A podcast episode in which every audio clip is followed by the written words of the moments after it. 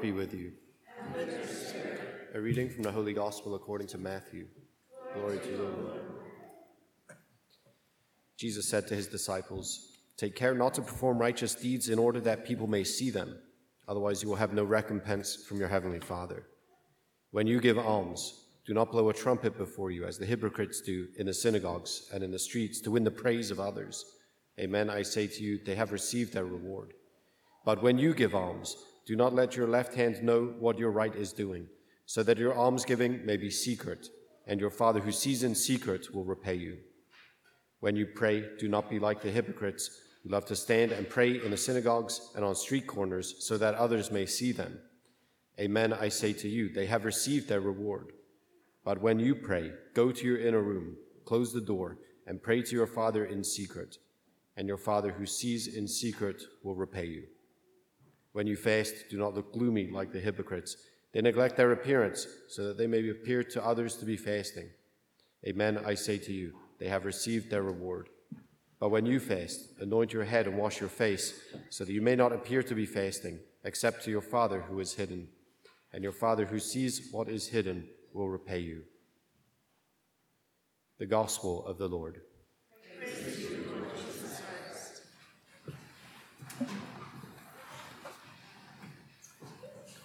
Okay, we've been here before. Yeah? We've been here before. Yeah, Ash Wednesday, uh, year after year. These are, these are always the readings for us, and, uh, and the prayers remain the same. And uh, the season, I think, uh, probably feels a bit different. I don't know if that's depending on, on our mood or our, our state or our stage in life or whatever it may be, but uh, Lent always comes at a time when we need it. Yeah, and you know, I think um, some of my probably mid morning ponderings as I'm thinking, you know, I, I don't really need Lent this year. yeah, the rest of it feels kind of like Lent. You know, like uh, why do I need uh, why do I need Lent this year? And then I start to think, okay, well, what are you what are you doing in Lent this year, right? So I start to review my kind of common Lenten practices right? Or they all fit within the categories, yeah, prayer, fasting, and almsgiving. Got to commit to something. I know it, right? So I start reviewing.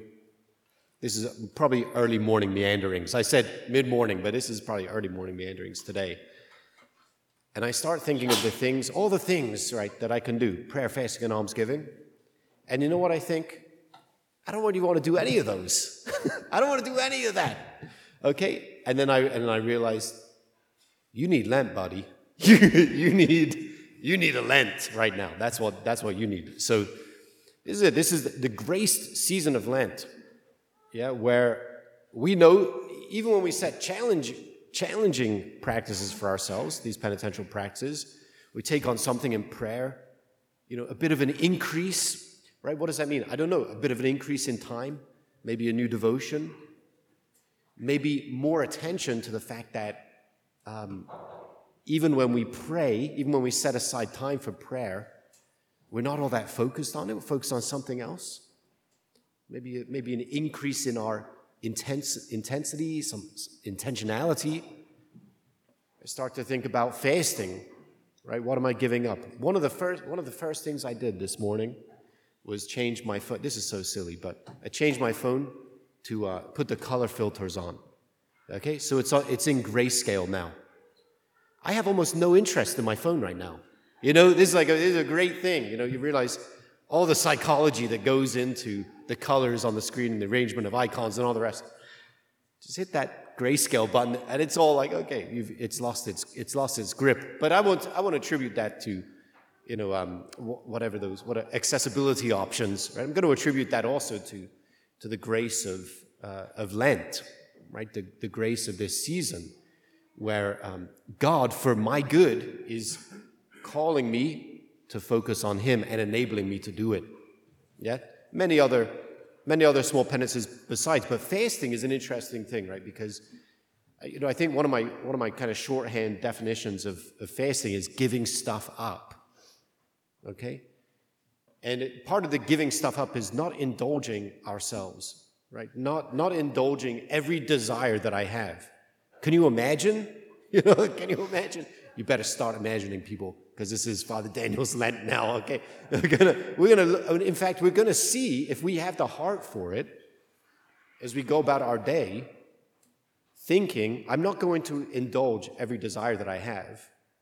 We'll start to see just how unruly our desires are, and how they have possession of us. It's not the, it's not the other way around, right? It's we're always kind of grasping or groping for this thing or that thing or the other thing. We're always looking for satisfaction, whatever. We realize that we're being controlled by our passions. You know, we're not we're not in the driver's seat the way that we think we are. Um, okay, so fasting, right? Give something up. By the way, this is what you're doing. I didn't say this is what I'm doing, but this is also what you're doing. You're praying and you're fasting and you're giving alms. I had someone ask me today, Father, I mean, you know that I've been without work for a long time. So how do I give alms? How do and how do you know? Because the sense is we go to 10%, we're tithing, we're going beyond that, we're giving alms. Okay? But and he's saying, I'm not even starting, you know, like I'm not even I'm not gonna I say, okay, look, the point is generosity. Okay, and I said like the real the real part of this is to cultivate generosity of spirit. But you ever you ever talk to someone who is um, who you, who you've come to see or regard as being someone who's generous? They have generosity of spirit. Do you want to know what? Do you know want to, want to know what their lives look like?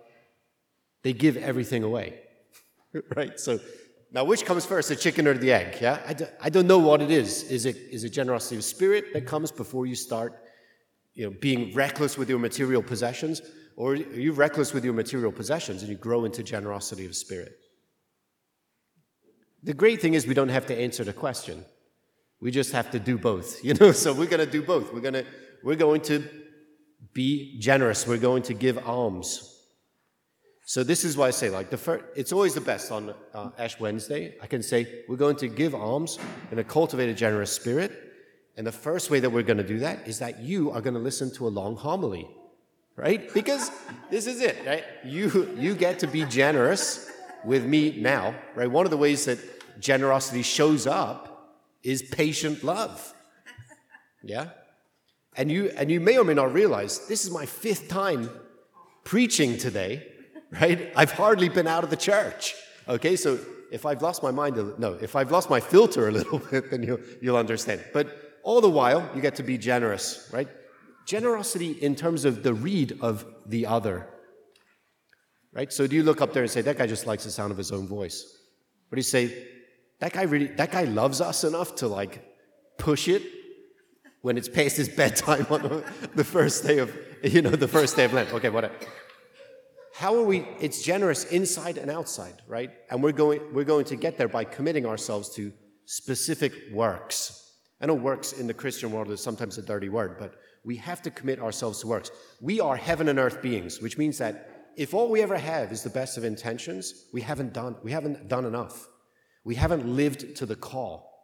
Because the call is to have all the right motivations and then to do all the right things so as to bring, so, so as not simply to say, um, have our heads in the clouds. Having our heads in the clouds, okay, can be a good thing. We want to have our minds focus on the things of heaven, especially the nature of God the, and his radical generosity. Okay, so we're going to think of the fact that you know, everything was created by God out of love, right? God, God is perfect in himself. He has no need for anything that he creates. So his, his act of creation is to love. It's not, out, it's not out of necessity. He doesn't need us. His, the free gift of creation is an act of love. And his making me and you is an act of love. It's an act of charity. Do we have that vision of God or no? Struggle to have that vision of God. Think of God as like an angry taskmaster, right? Or a school teacher. You know, here's the final exam, right? You're going to get graded on this. No. No, you are going to get graded. I said, yeah, yeah. We, we can lose sight of the grade of the thing because the activity is significant enough to be done for its own accord, right? So God has called us into life out of love so that we could be vehicles of love for his world. That's the role that human beings play in his creation. So if all we do is think about the things of God, right, no matter how well we think about them, if we're not actually bringing his love to life in the world, then we're falling short of the human vocation. It does work the other way as well, right? To say, you'd be the best person in the world, but if it's not all channeled into praise of God, then we're falling short of our full flourishing. And the season of Lent, just as, of course, the whole season of our life, but the season of Lent is given to us to be a particular focus on our full flourishing. And the full flourishing comes by our tapping into God, the power of heaven, God's own life of love, and channeling that love for the people around us. Yeah, and as we make our way through the Lenten season, then committed to these works of prayer, fasting, and almsgiving, we can't lose sight of the fact that it's all the, the whole time, this whole blessed time is given to us so that we could mirror God in his radical generosity. Okay, prayer, generosity to generosity to God, right? What do I mean? Going beyond yourself, stretching, right? Allowing him to stretch you. Right? Going beyond ourselves, what? Lo- love of neighbor, right? Almsgiving. We're going to go beyond ourselves. We have to go beyond, we have to get out of our comfort zone. We want to grow. You want to stretch. Right? When was the last time you stretched and it felt good as you were doing it? It's not, it doesn't feel that good. Right? But you have but you go you're going, hopefully you're you know, with a with a licensed professional and the rest, you could, you know, you could you can make some real progress there, okay? But we're gonna stretch with God this season, right? We're gonna respond to his call to live into his holiness, to bring his love to life, right? To live to our full flourishing. And that's what the season is. That's what this is what the season is intended for. But we commit ourselves in every practical way, giving God the opportunity to, to effect that renewal in us, right? So that we can be constantly turned towards Him and outwards in love for our neighbor. And so the call, really, I'll give the, I'll give the last word to the guy who speaks the first word, right, today, the book of the prophet Joel. Terribly significant for us. This is what Lent is about. Even now, says the Lord, return to me with your whole heart. Return to me with your whole heart. My, my reflections leading up to, to Lent now and into the season are smallness and sincerity. Okay? And this is how we return to God with our whole heart. Smallness, we do, yes, do something, prayer, fasting, and almsgiving. Don't make it so big that you're tempted to tell anybody about it. In fact, make it so small, make them so small, the things that you do, that you're embarrassed to tell someone about it. And then maybe you can share it and you can be embarrassed and you're not going to lose traction, you know, because it's, you're not exactly inflating the ego there. Okay? Smallness, sincerity. Let's put our hearts into it. Right? This is a this is a Mother Teresa adage, right? Not not everyone can do great things, but we can all do small things with great love. We all get to channel the life of heaven. And so we're going to commit ourselves to God and going His way, and the rest, we're going to come to Him with open hearts. We're going to return to Him with our whole heart so that He can, he can occupy our whole heart, our whole mind, our imagination, and we can pour ourselves out with His strength in His service.